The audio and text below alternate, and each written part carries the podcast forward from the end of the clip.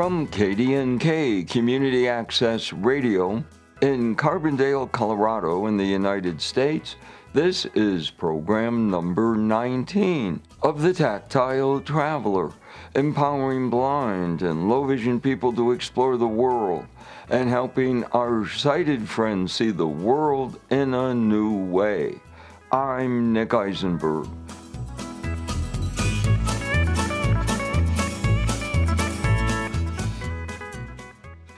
Blind people go places, we don't experience things like our sighted friends. We don't see beautiful mountains or romantic sunsets. The goal of this program is to identify and even create experiences that are more meaningful for us or just more fun for us and our sighted traveling companions. Frequently, as people lose their eyesight, they become more and more isolated. The tactile traveler hopes to empower people not only to go literally around the world, but around the block to new adventures in their lives. Blind ranges from people who are visually impaired, and glasses and contact lenses no longer allow them to live a normal life to people like me who are totally blind, and to sighted parents who have a blind child, to blind parents with sighted children, and blind parents with blind children, and people of all ages, interests, and physical abilities. On today's program, what it's like for us to visit the George Floyd Memorial Square in Minneapolis, Minnesota a look at Paralympic swimming with racer Becca Meyers, and to visit the High Country Gems and Minerals, a rock shop. In a moment, we're going to see what it's like for blind people to experience the George Floyd Memorial Square. But we can't understand the experience without understanding the context. Tamika Robinson lives in nearby St. Paul, Minnesota. She says most white people don't understand the stress black people go through when coming in contact with the police, or just worrying that they might be stopped by the police in a car or just walking down the street. I have three children, two adult children out of the home, and a 17 year old at home.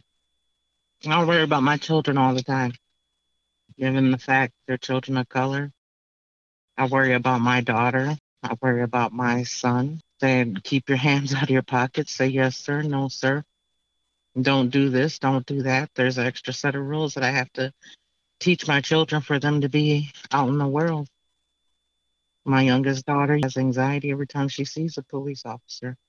After George Floyd's murder, Tamika did something she never did before. She joined demonstrations against police brutality on a Mother's March in St. Paul, and then she made several trips to the George Floyd Square in Minneapolis. Tamika is a student at Blind Incorporated, a commuter and residential program where blind and newly blinded people learn life skills like cooking, braille, technology, and white cane travel. She wasn't a student yet at Blind Inc. at the time of George Floyd's murder but Casey Owens, who has since graduated, was. Casey, who lives in Nashville, Tennessee, has been stopped by the police for no apparent reason except the color of his skin. I have before, many times before I became blind, and there's been many times where I've been pulled over for just regular traffic stops but as soon as you know, they they see that I'm black, they feel that they need to have a curious about what's going on about searching my car without having a probable cause to search the car or doing a breathalyzer knowing that the person has not no alcohol in the system. They don't smell anything, but because that person is black, they feel the need to try to search for something to do more than what they need to do. I'm thinking of that nature that's kind of not so on a day to day basis, but it's kind of a, a regular thing to have to go through. Casey heard about a mother's march from the burned out police precinct to George Floyd Square in Minneapolis soon after George Floyd's murder. I am a part of a fraternity called Iota Phi Theta Incorporated, and they were invited to do the march with the mothers. And it was basically just all the attorneys and sororities, black men and women, and colleagues who supported us to march and kind of support the what happened with George uh, Floyd about him being killed, uh, wrongly killed. So it was just a big, long march of us um, shouting and just doing a peaceful protest uh, to raise the ways of awareness and to support trying to change things for the future. Casey, who had never been in any kind of demonstration before, was reluctant to go by himself. I felt the need to do something, even though I might be blind, newly blind, and kind of feel kind of paranoid sometimes to go out by myself. At that point in time, I felt the need to really get out there, and I felt safe because I was around frat brothers and around people that really just trying to make a difference. So Casey spread the word around Blind Inc. that he was looking for other people to go with him. A black woman student and 10 students and staff who aren't black volunteered to be there for Casey. Whose streets? Our streets! Whose streets? Our streets! Whose streets? Our streets! George Floyd! George Floyd! George Floyd! Jennifer Kennedy, director of Blind Incorporated, recorded these sounds while marching with Casey in the first demonstration she too had ever been in. You couldn't ask for a better group of people as you walked through the walked about uh, it was about a mile and a half I think um, from we started where the precinct uh, precinct three was the police station that was burned down, and we walked from there to George Floyd Square. It's really hard to even describe part of my experience without acknowledging how significantly this has changed my understanding um, of white privilege and the bias by which we don't even realize that we may have. And so for me, it gives me a lot of time to really think about how do I help be part of the solution to a problem that I didn't know existed. Angie Castro, also a Blind Incorporated student, also joined Casey Owens for the demonstration. So yeah, the experience was very, very humbling. It was, it's an experience that I'll never ever forget. It was very difficult. It made people sad. It made people angry. It made people worried and scared. It was sad, but at the same time, like it was just beautiful to see different people of different cultures just come together and stand in solidarity with the black community. Marcia Howard is one of the people you might find at the George Floyd Square any time of the day or night. She helped us visualize what's there for people who can't see and what we might hear. If you were to walk in through any of the streets, you would walk in and your eyes would immediately fixate on what's in the middle of the intersection, and that is a still power fist imagine a fist clenched and put in the air. Well, from the elbow up, that is what's in the center, in the middle, and it is surrounded by a small garden with blooming flowers. You will hear people perhaps on a bullhorn protesting. You'll hear the sounds of chants like, This is what community looks like, or George Floyd's name. It is still very much a memorial, it is still very much a protest zone. But more importantly, it's a community.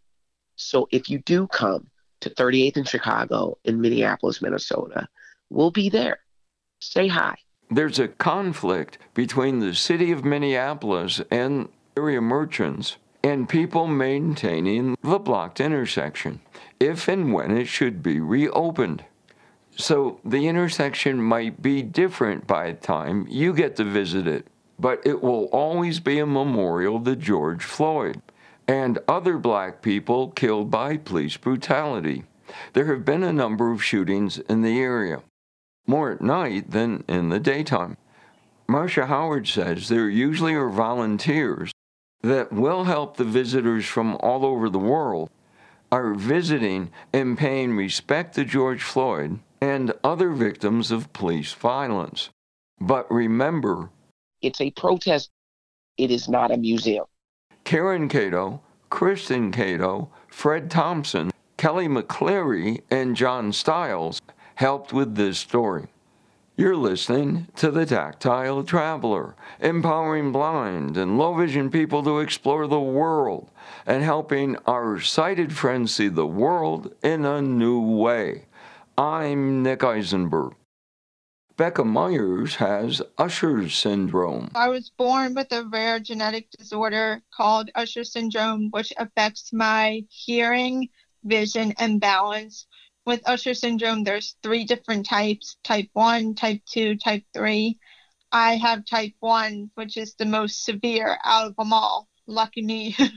and type 3 is the least affected. So, type 1, I was born profoundly deaf. I have two cochlear implants I wear every day that allow me to hear you and be able to talk to you right now. So, born profoundly deaf. And then vision, I have a progressive eye sight loss known as retinitis pigmentosa, RP. So eventually I will go blind one day, but as of right now, I have about less than five degrees of field vision. So think about looking life through two straws. That's how much vision I have. Completely blind at night, night blindness, can't see anything in the dark. And then I have balance issues, so I have trouble walking sometimes, even though Becca Meyers can't see, hear, or sometimes even walk well, there's one thing she really exceeds at.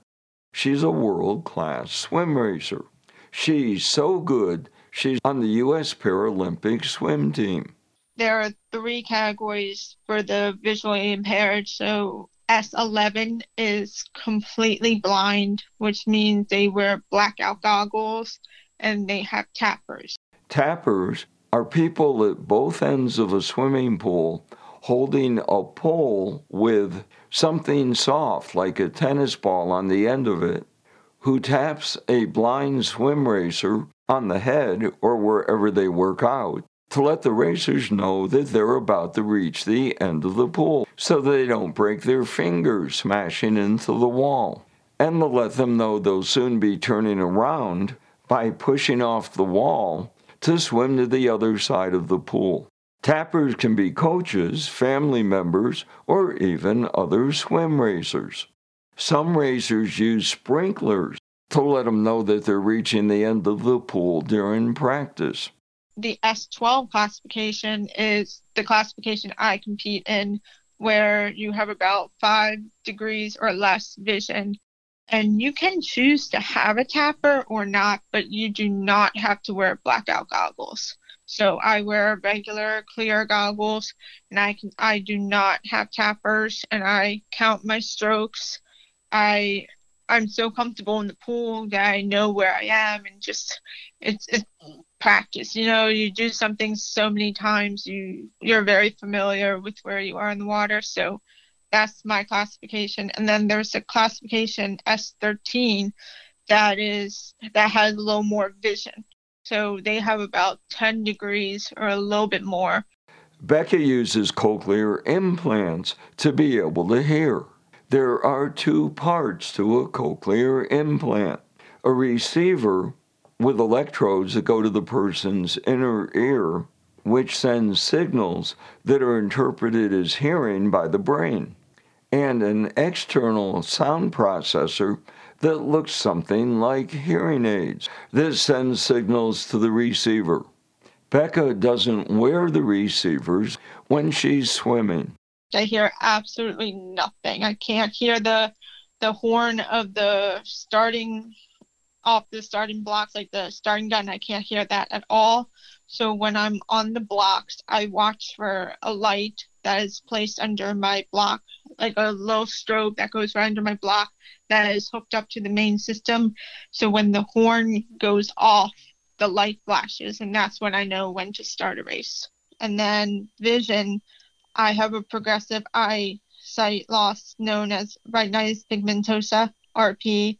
So eventually I will go blind one day, but as of right now, I have about less than five degree of field vision. So think about looking life through two straws. That's how much vision I have. Completely blind at night, night blindness, can't see anything in the dark. And then I have balance issues. So I have trouble walking sometimes, but when I'm in the water, I forget about my balance. I forget about my disabilities. I just feel free in the water. Becca trains with swimmers with normal hearing and vision and sometimes competes against S13 swimmers that see better than she does. Becca has enough vision to follow the black guideline on the bottom of the pool. She says totally blind swimmers have a bigger challenge. So that is it's very fascinating to watch the S11 swim because they have so much determination and I'm impressed with them because it is so hard to swim straight when you can't see but like I sort of said in the beginning um practice practice practice and a lot of times I've heard stories from my teammates that they've crashed into the lane lines, the walls, and they've broken fingers and things like that. But they practice very hard to swim straight. It's just practice, practice, and work with their tappers and how they come into the wall and how the tappers tap them and push off and they try and stay straight. But if they bump into the lane line, they know to sort of move over to the left or to the right to try and center themselves back into the middle of the pool. It's it's amazing to watch them. They they uh, surprise me every time. I I love cheering them on. Being a Paralympian is a great way to travel all over the world for free.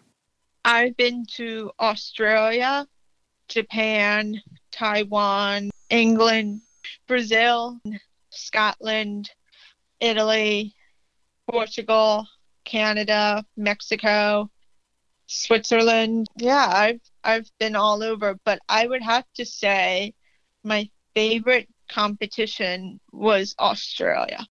Becca said people frequently were patronizing when she told them that she was going to be a competitive swimmer. I always have people say, Oh, that's nice that you like to swim.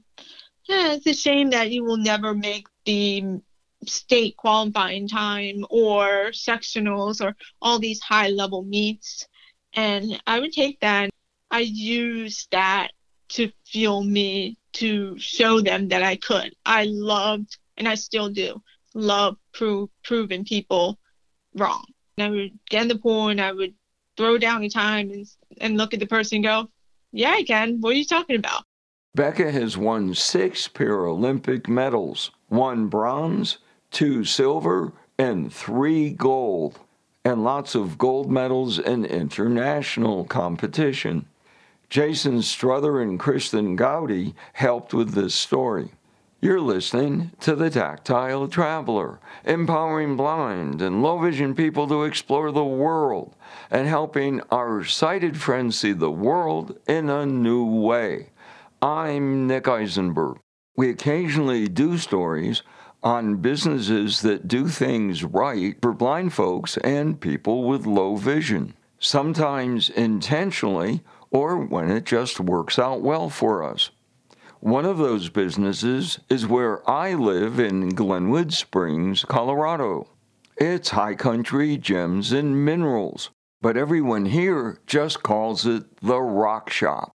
Owner Patty Rockstar I don't think that was her given name. We have rocks, gems, minerals, fossils, crystal singing bowls, lots of jewelry, beautiful things, mostly from the earth.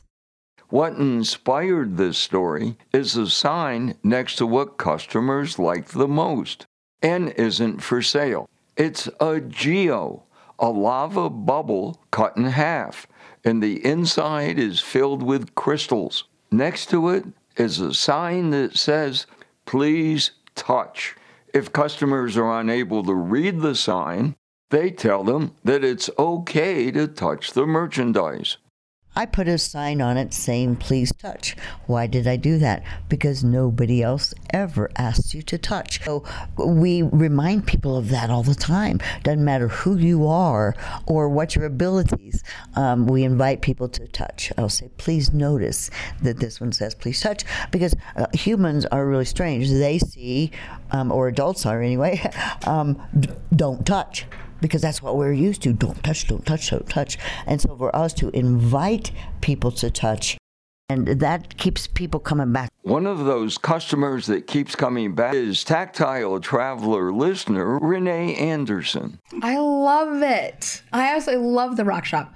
Um, my husband uh, collects rocks, and so does my son. And we have gone to lots of rock shops all over the place, okay? And that one we keep going back to. And they do. They want you to touch. And they and that's one thing patty's always like here touch this touch this. You know always saying that. And that's how i see obviously with, with my hands. And i love to have that experience of actually touching it. Because there's some places they don't want you to touch things. And i'm like you know what? I can't experience it if i can't touch it. So i want to touch it. And that that place is so open to letting you touch anything and and check things out. Patty Rockstar told us that they removed the please touch sign during COVID 19. But she said since things are getting back to normal, they'll soon be encouraging customers to touch the merchandise again. If you know of any businesses that either by accident or on purpose would be interesting for us, please let us know by sending an email to the tactile traveler at gmail.com. You're listening to The Tactile Traveler, empowering blind and low vision people to explore the world and helping our sighted friends see the world in a new way. I'm Nick Eisenberg.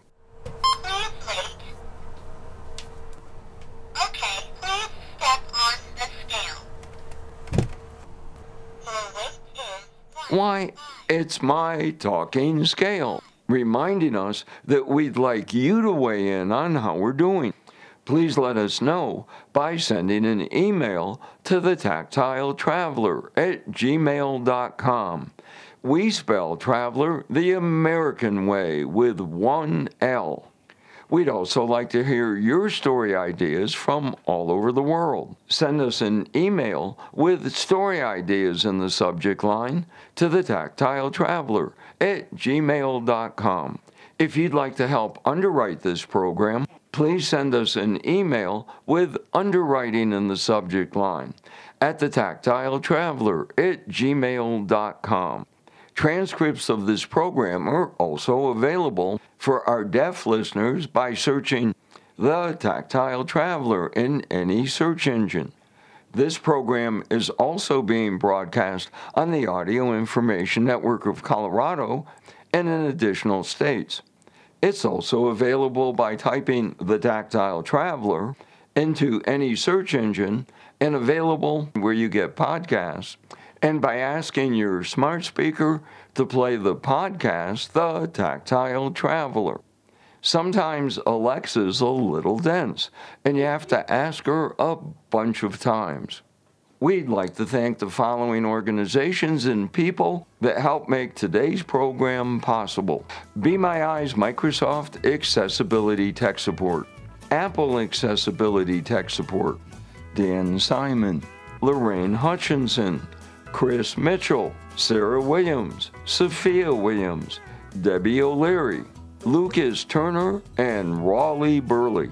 This has been the Tactile Traveler, empowering blind and low vision people to explore the world and helping our sighted friends see the world in a new way. This has been a production of KDNK Community Access Radio, Carbondale, Colorado.